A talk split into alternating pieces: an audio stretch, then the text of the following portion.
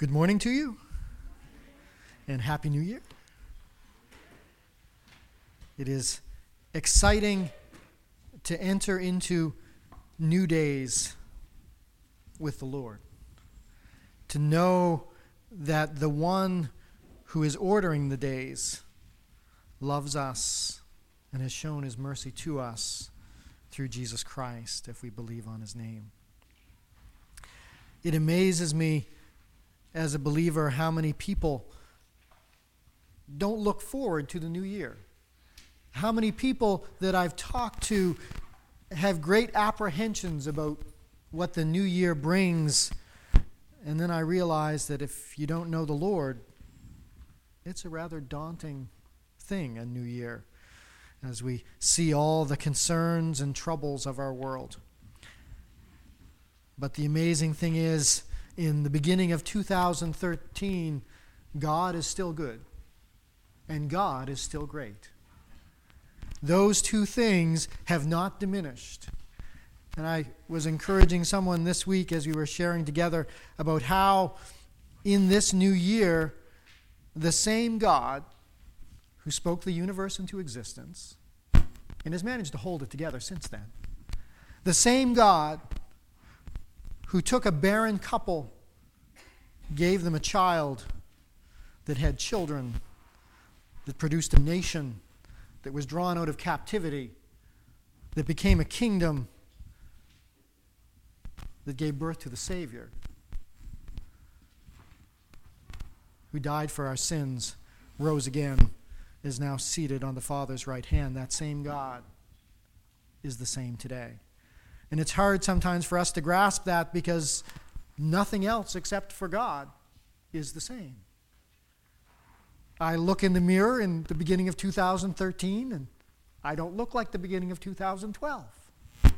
Definitely don't look like the beginning of 2000. And I'm sure I'm not alone in making that observation. I was fixing a tap in my house this week that when it was installed was a wonderful tap, but it wasn't wonderful anymore. It died because everything breaks down. It weakens, but God does not. We're in the book of Nehemiah, chapter 5, if you've been following along. So if you want to turn to chapter 5, let's go to the Lord in prayer. Our Lord and our God, awesome and glorious. There is none like you in the heavens above, or on the earth below, or under the earth. You alone are righteous. You alone are holy. There is none like you. You alone are everlasting. Lord, we praise you this morning. We thank you for the privilege of singing praises to your name. Lord, we thank you this morning in these new days that though we do not know what each moment will bring, you have already ordered them all. You have set your plans and they will not be thwarted. That you are able to accomplish all you have promised. And Lord, we praise you for that this morning. We praise you for your Son, our Savior, Jesus Christ, that he who knew no sin became sin for us, so that we might become the righteousness of God in him. Lord, we praise you for Jesus Christ, that anyone who believes on his name can be forgiven of sin and made righteous. Lord, we praise you for your body, the church, of which we are a part, that spans the globe and has lasted 2,000 years.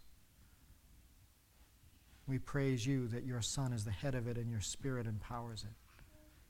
Lord, we praise you for your word, which you have given us through the inspiration of your Spirit, that you have protected it, that you have preserved it, and that we have it today, and that through your Spirit we can understand it. Lord, now as we look into your word, I pray that you would give us eyes to see, ears to hear, minds to understand and most of all, hearts to be changed. For your glory and yours alone in Jesus Christ our Lord. Amen. Well, to do a, a very quick recap, of course, we've been following the journey of Nehemiah and the people in Jerusalem in their burden to rebuild the wall of the city. We've looked at how God laid this burden upon Nehemiah, and when God places a burden on someone's heart, it's not released until you submit to it. We saw how God ordered the events to bring Nehemiah to Jerusalem with the resources needed to begin this huge project, and how Nehemiah rallied the people by telling them the need, but also telling them that God was in it. We looked at the challenges that the people have been facing, the challenges from without, the challenges from within, and how God each time has been delivering them as they cried out to the Lord in prayer. But now we come to a, an interesting spot in the narrative. Some have even gone so far as to say that this chapter is misplaced, that it doesn't belong where it is in the text. I believe that it's exactly where it's supposed to be. We've been hearing a lot about the threats and the challenges facing the people from, from their enemies outside. And suddenly we come to chapter 5, starting at verse 1. Now the men and their wives raised a great outcry against their Jewish brothers. Some were saying, We and our sons and daughters are numerous.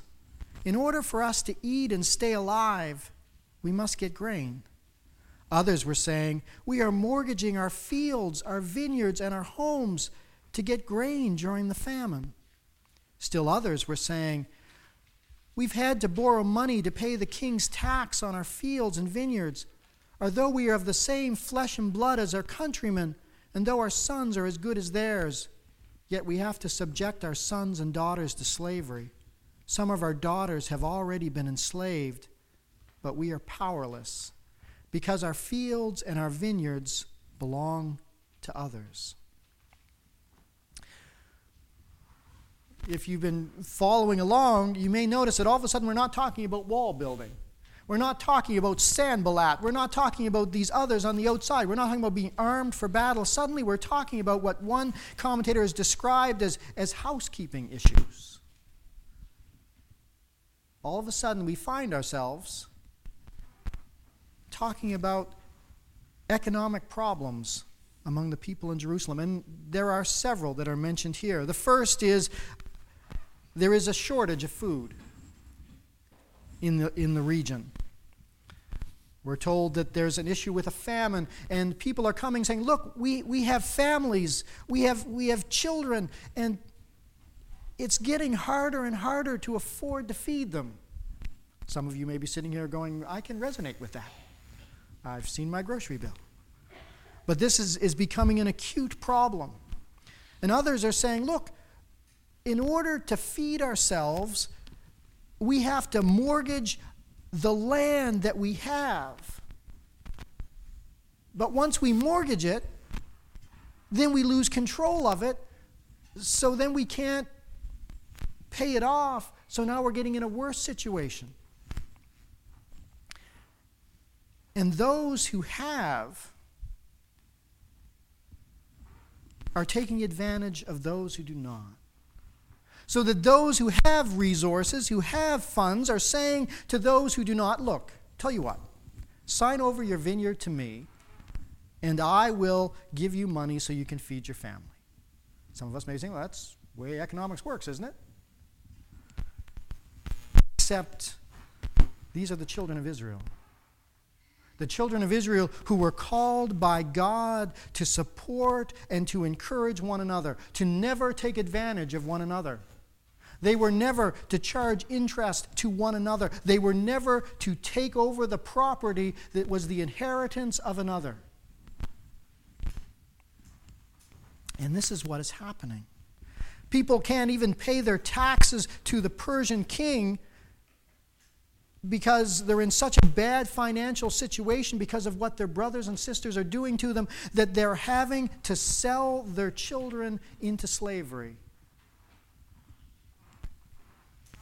And as we'll see later in the text, some of them are having to sell their children to the Gentiles, to their Gentile neighbors to get enough money to appease what their fellow Jews are doing to them.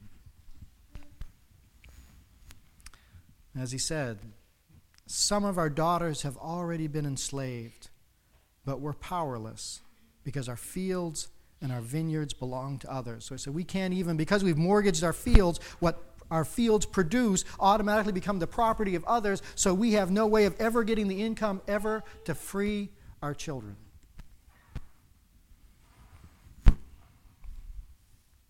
Verse 6 When I heard their outcry and these charges, I was very angry. So, an important thing to remember among God's people is that there is such a thing as righteous anger. Sometimes we live in our day of political correctness where we have been told, oh no, you never get angry, you never get angry. And there's all kinds of instances where anger stirs from sin. And we are to stand against that, but there is such a thing as godly anger. As we read through the Word of God, we see many instances where the Lord says that He is angry. Christ on the earth had times when he was angry. I heard someone once try to explain when Jesus cleansed the temple and he made the scourge and he was driving the people out that actually it was not as intense as some people may think it was. I think it was rather intense. I don't know, last time I envisioned somebody whipping people out of a room, it was a rather intense thing. I don't think it was sort of like a, oh, please, please just, just scurry along, scurry along. When we understand God's view of sin, and how abhorrent sin in every form and every type and every level is to a holy God, we begin to understand righteous anger. And in this moment, as Nehemiah hears the cries of the people, he is filled with righteous anger. Because you see, God is raising up his people and they are involved in doing a work. And it's not just a physical work of building a wall, it's a redeeming work of God's people as God is calling his people back to himself after their time in captivity. And here are the people taking advantage of one another. It's not that the, the outsiders are taking advantage of the weak and the poor and the disenfranchised. It's the people of God are taking advantage of one another. They are turning on one another. So Nehemiah, in his anger, pauses, though, in verse 7 And I pondered them in my mind. This is very important. In issues, when issues arise and they stir you with anger, this is something that we must do, and that's to stop and meditate on it. Why are you angry? Are you angry because it just happens to hit that particular side of your personality that ticks you off? Or are you angry because something is in opposition to the holiness of God?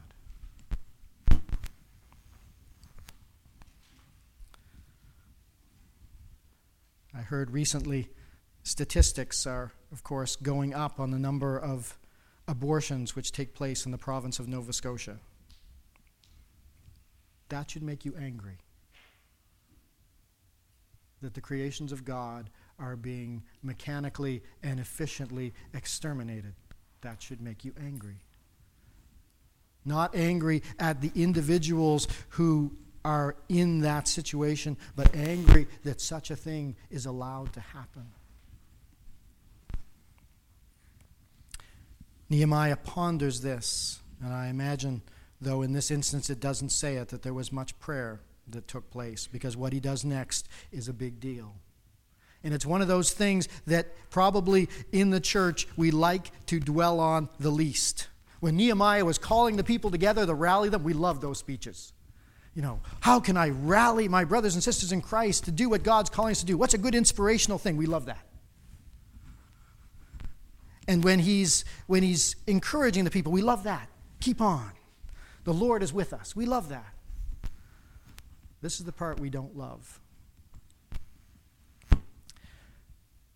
And then accuse the nobles and officials. I told them, You are exacting usury from your own countrymen. So I called together a large meeting to deal with them and said, as far as possible, we have bought back our Jewish brothers who were sold to the Gentiles. Now you are selling your brothers only for them to be sold back to us. They kept quiet because they could find nothing to say. There are times when God is working among his people to do a good work that it will be necessary for correction. There will be times when God will lay upon the heart of those who are following him to identify things that are wrong.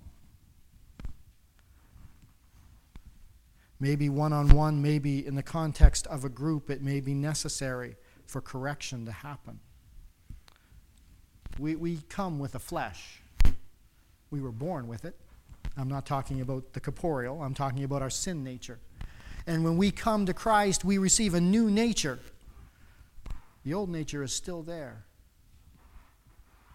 And the old nature is at war with our new nature. And there's times in my life when my new nature has not been doing so well.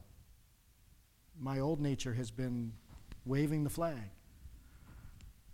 And there have been times where people have taken me aside and said, What you're doing is not right. Because correction was needed. And until we in the church are willing to give and receive correction, the church will struggle and move forward. Until we are willing to call something wrong that the Bible clearly says is wrong, not with pride, but with love and the desire to rebuild. Because Nehemiah is angry with the people because what they are doing is hurting them. And it's hurting the testimony of God among the Gentiles. And when he calls them to it, when he clearly lays out exactly what is taking place, you notice the reaction of the people. They were silent because there was nothing to say. Because, see, God is at work in this. God is at work in their hearts. There's conviction happening. So I continued, What you are doing is not right. Shouldn't you walk in the fear of our God to avoid the reproach of our Gentile enemies? And he poses the question to them. He says, Shouldn't you live in such a way so that when your enemies, when our neighbors, when our people around us look at us, they have nothing to say against us. That when they look at us, they may hate us for who we are, but they cannot condemn our conduct. So often in the church, the things that we do in our flesh toward one another becomes the greatest obstacle to our spreading the gospel. In people that I have had the opportunity to oh, begin to share the gospel with who immediately shut the door, most of the times they would recount an instance of Christians, and oftentimes it wasn't Christians who mistreated them, but Christians that they heard who mistreated Christians. Oh, what about the church down the road that, you know, has multiplied by division? Or what about this group or so and so? Or what about this thing? And, and they're full of them.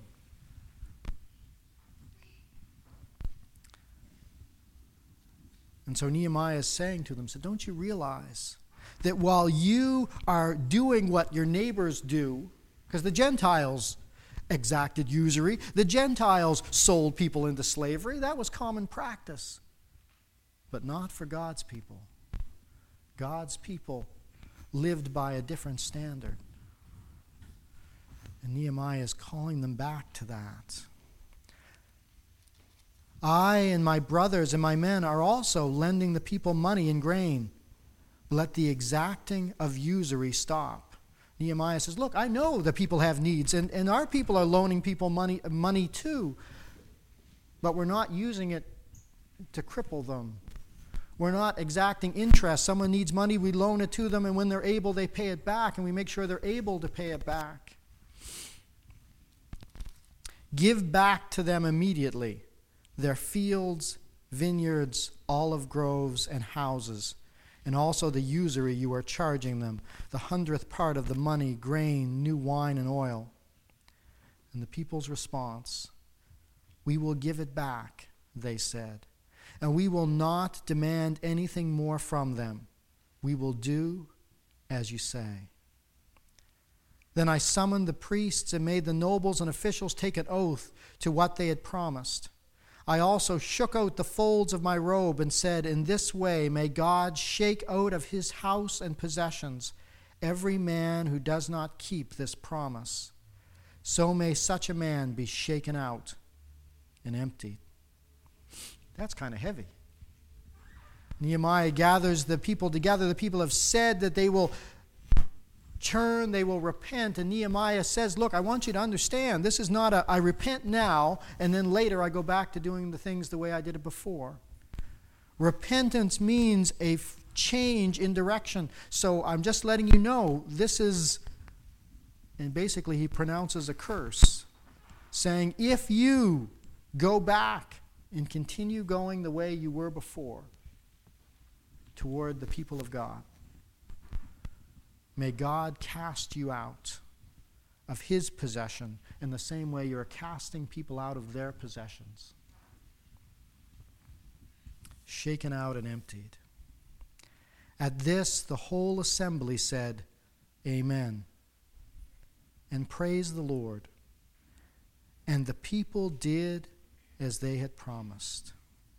I think that is one of the, one of the many great verses in this book that after a hard time of correction, when Nehemiah has to step up and call the people together and correct them, those, the people in power and in influence, in leadership, they could have said, Look, we're done with you.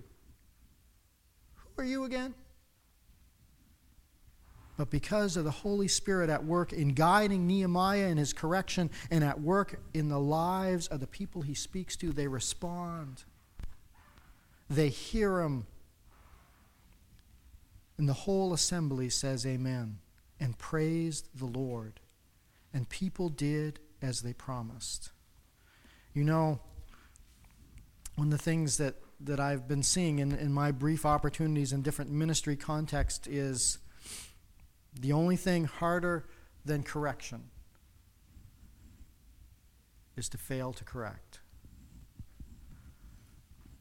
I have had the opportunity to be present at the demise of a number of churches where the, the local body just ceased to exist and, and talked with those in leadership and such. And in almost every case, people could go back to issues that required correction that were ignored. They were let, let let's just let it go. where's it going to go? Away. And it doesn't go away. And eventually things die. Because if it's not corrected, it becomes corrupted. But in this case, we see this beautiful picture where correction takes place and people respond, and now the work can continue. Because as long as that was eating in the inside, how long do you think the people were going to be able to do the mission God had called them to? Because it was re- requiring sacrifice. Men were at work when they could have been doing field work. Men and women were doing things with the walls when they could have been working in their other industries, and they were making sacrifices to do this work God had called them to. But if they're attacking each other, it's going to break down. But correction was applied righteous anger was displayed, repentance occurs, and the people praise the Lord. And then we get a little statement put in by Nehemiah later. Moreover, from the twentieth year of King Artaxerxes, when I was appointed to be their governor in the land of Judah, until his thirty second year, twelve years, neither I nor my brothers ate the food allotted to the governor but the earlier governors, those preceding me, placed a heavy burden on the people and took forty shekels of silver from them in addition to food and wine. Their assistants also lorded it over the people.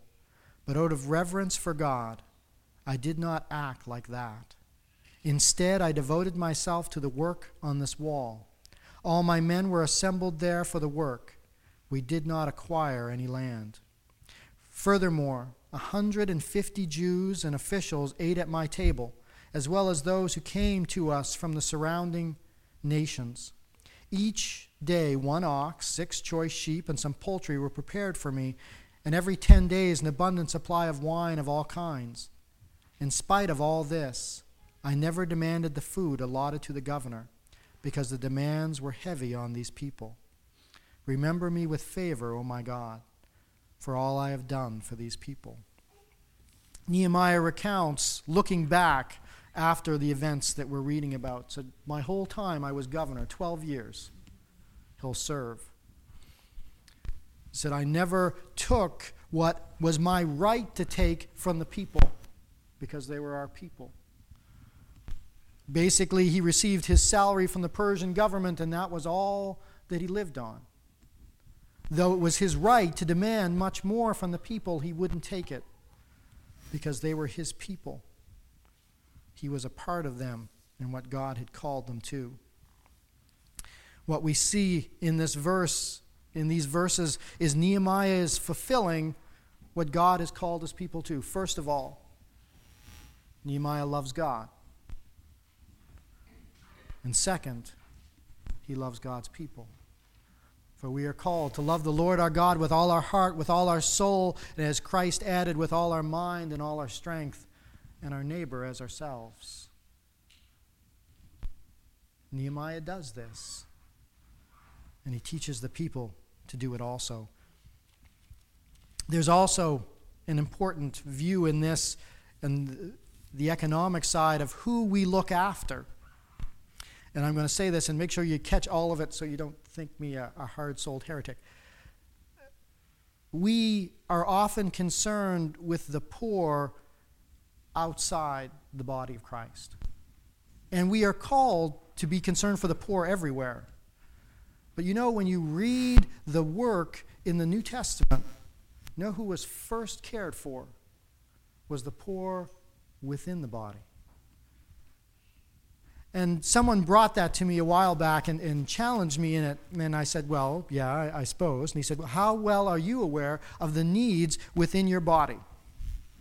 And I said, Well, I really think about it unless somebody comes up and bluntly says it. And he says, What is the result you get from ministering to the needs of the people outside the body who come looking for, for support? And I said, Well, we have interesting conversations. And he said, You know what? When we care for the needs of our brothers and sisters, people look at that and say, See how they love one another? How they care for one another? And they say, when you read the writings of the history of the early church, one of the things that drew many people to believers was the incredible way believers loved and cared for one another. Not for what they did to the community at large, but first of what they did for each other. Because then people say, What is it about this group? I want to know more about this group. But instead, it's like, Oh, there's the group. We come there and they'll give us food. And I know I have, I have a, I will call him my friend. He would come. I would tell you his name, but his name has changed four times in the seven years I knew him. And he would show up every couple months. First, he'd be surprised that I was still there. And then he'd have to remember which name he was using. And he would come needing financial support, help. And we would talk about spiritual things, and he would give me basic answers and how things needed to change in his life, and then he would get financial help, and off he'd go. And then he'd come back again and get some help, and off he'd go. One time he came, and we actually had nothing to give him at that moment, and he became quite irate, saying it's the responsibility of the church to care for him. And, I began to wrestle with it. Well, actually, it's the responsibility of the church to care for the church. And then also to be a testimony to those in need. And here we see Nehemiah is talking about care, the people of God caring for one another, ministering and looking after one another, because then as the Gentiles around them see, why is it that they live differently? So I encourage you to be honest and open with, with one another as far as needs and things. I was once we were visiting a church and they had a little prayer time and one of the uh, uh, older lady in the church stood up and she said, I need, could somebody just pray for me? I have a roof and it's, and it's leaking and I don't know how I'm going to get it fixed. So somebody, could you pray for me?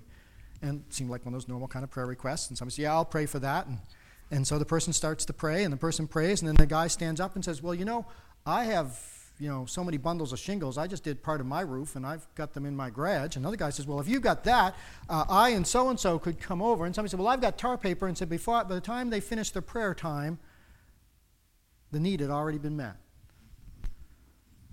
The body went and looked after, and that afternoon the lady got a roof fixed because the body cared for the body. And you know what the neighbors think? Oh, how, who are these guys fixing your roof? On Sunday afternoon. Oh, these are all, these are the people of part of my church. And they came over to fix your roof? Yeah. Why'd they do that? Why? Because they love me. See how they love one another. That's our side note. I would encourage you in whatever God is calling you to. And as I've been saying each time we've been together, to seek what burdens the Lord lays on your heart, what He's calling you into within your family context, your relationships, maybe within your work, within this local body of believers, whatever He's calling you to. If there are things that you know are not right, deal with them. Start first, of course, with yourself if there are things that are not right. Yeah, I'm sorry, I hit you. I shouldn't have done that. Yes, it's not right. Deal with them. If there's things that when you go to the Lord in prayer about your own heart, about your own attitude, about your own way of doing things, that if it were somebody else it would anger you, then deal with that. Seek the Lord's correction in it. And if there are those around you whom you love, and you know there's things that aren't right with them, then go to them in love and seek to offer correction because these things need to be dealt with so that the body can do what the body's called to do. Because God has work for us to do. Great work for us to do. Someone said, I can't wait till the Lord comes back.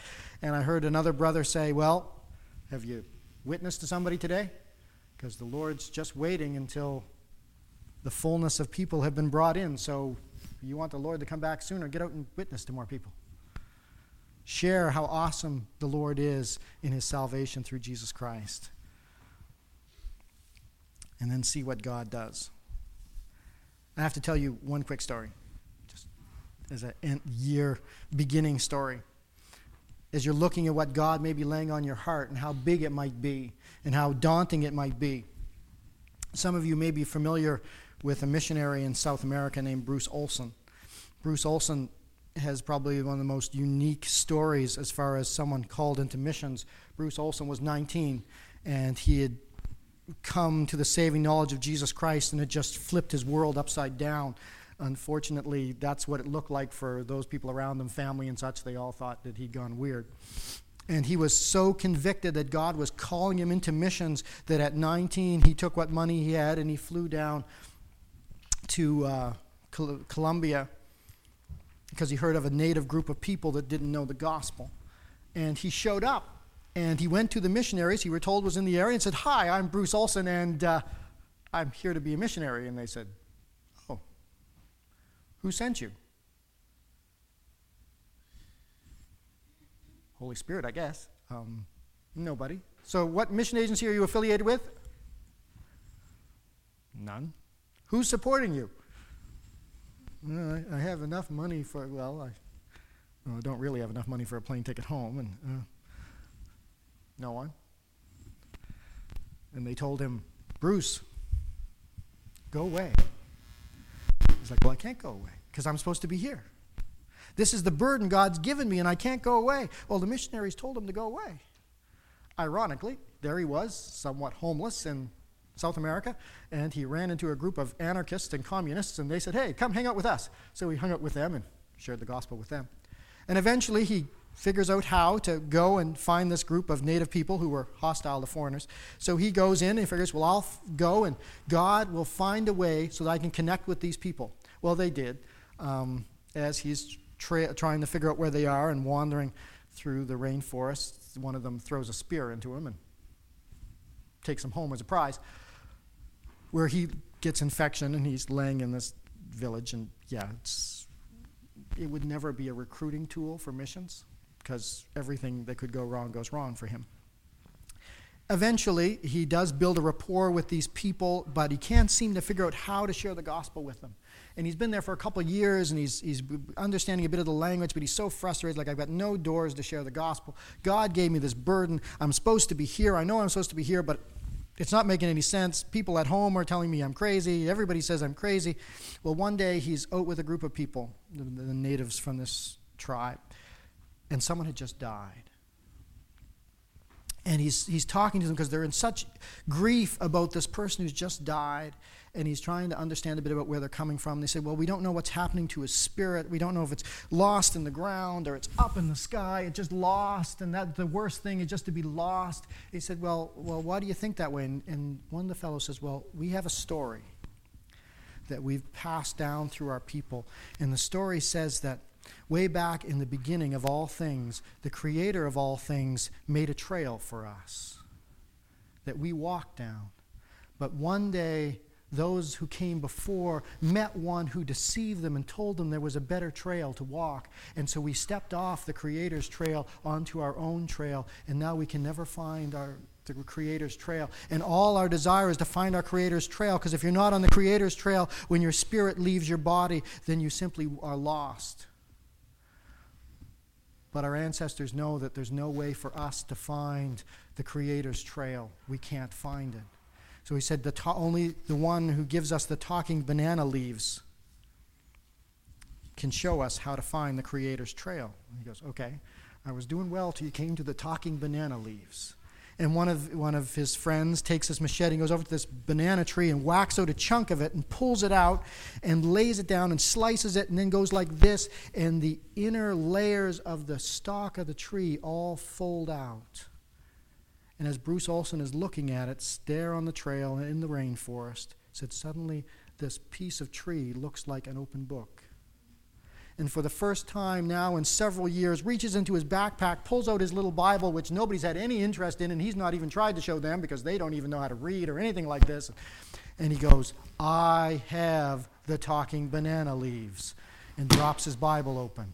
And he says, This is the story of your Creator and His trail. In this story, it tells you when you went off the trail, and it tells you how the Creator's Son has made the path back to His trail. And all of a sudden, after several years of no communication, all these guys sit around him and they say, Tell us the story. And so he tells them the story, and they get so excited about it, they go, That is it! And they accept Christ in that moment in the rainforest. And then they go back to their village and they build these big long houses with hammocks and they love storytelling. Well, one of the fellows who hears this story stands in his hammock and starts swinging, which is a tradition they do, and all the people gather around, they get in their hammocks, and this guy sings the entire gospel story that he's just learned from creation through the fall to the coming of Christ, to his death and resurrection, and how this can give eternal life in Christ. And he sings it all for several hours to all these people who then begin to sing it back, which is their way of accepting it too.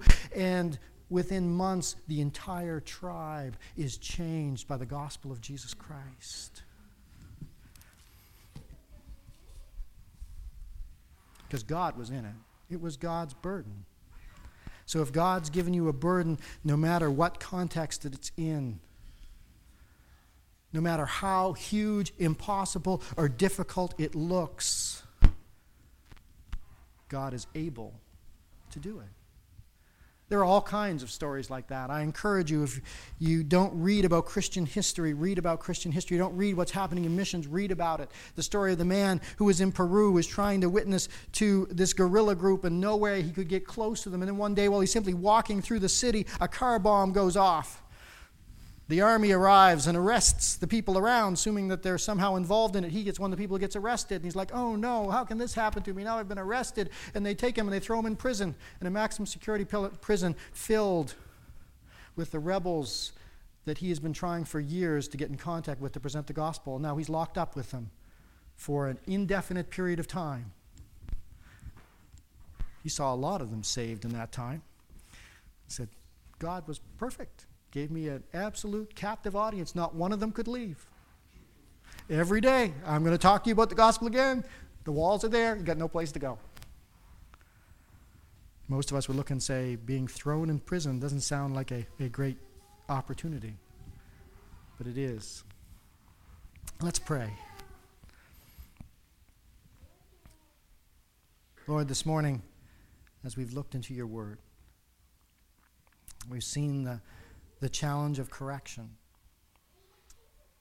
When we as people get off track, when we look to our own selves, our own desires, our own needs, our own flesh. Lord, we see how Nehemiah was moved by you in righteous anger to call the people back. And Lord, how through your spirit at work the people responded. They turned back to care for one another, to be able to do the work that God had called them to do. Lord, I think of that in, in each of our lives, individually and corporately. Lord, there are times when we get off track. Lord, call us back. Lord, use us as is necessary to correct one another in love, seeking only to see the restoration of our brothers and sisters, the encouragement, the strengthening of one another. Lord, and as we look at this whole picture of Nehemiah that we would remember that the same God who is moving he and the people is the same God who is at work in every believer in Jesus Christ. Lord, let us go into these days for as long as you should tarry with an excitement of knowing that you are able to do great things. And you desire for us to be a part of that to bring glory to your name and to further the wonderful gospel of Jesus Christ. Lord, I pray your blessing upon my brothers and sisters here. In Jesus' name, amen.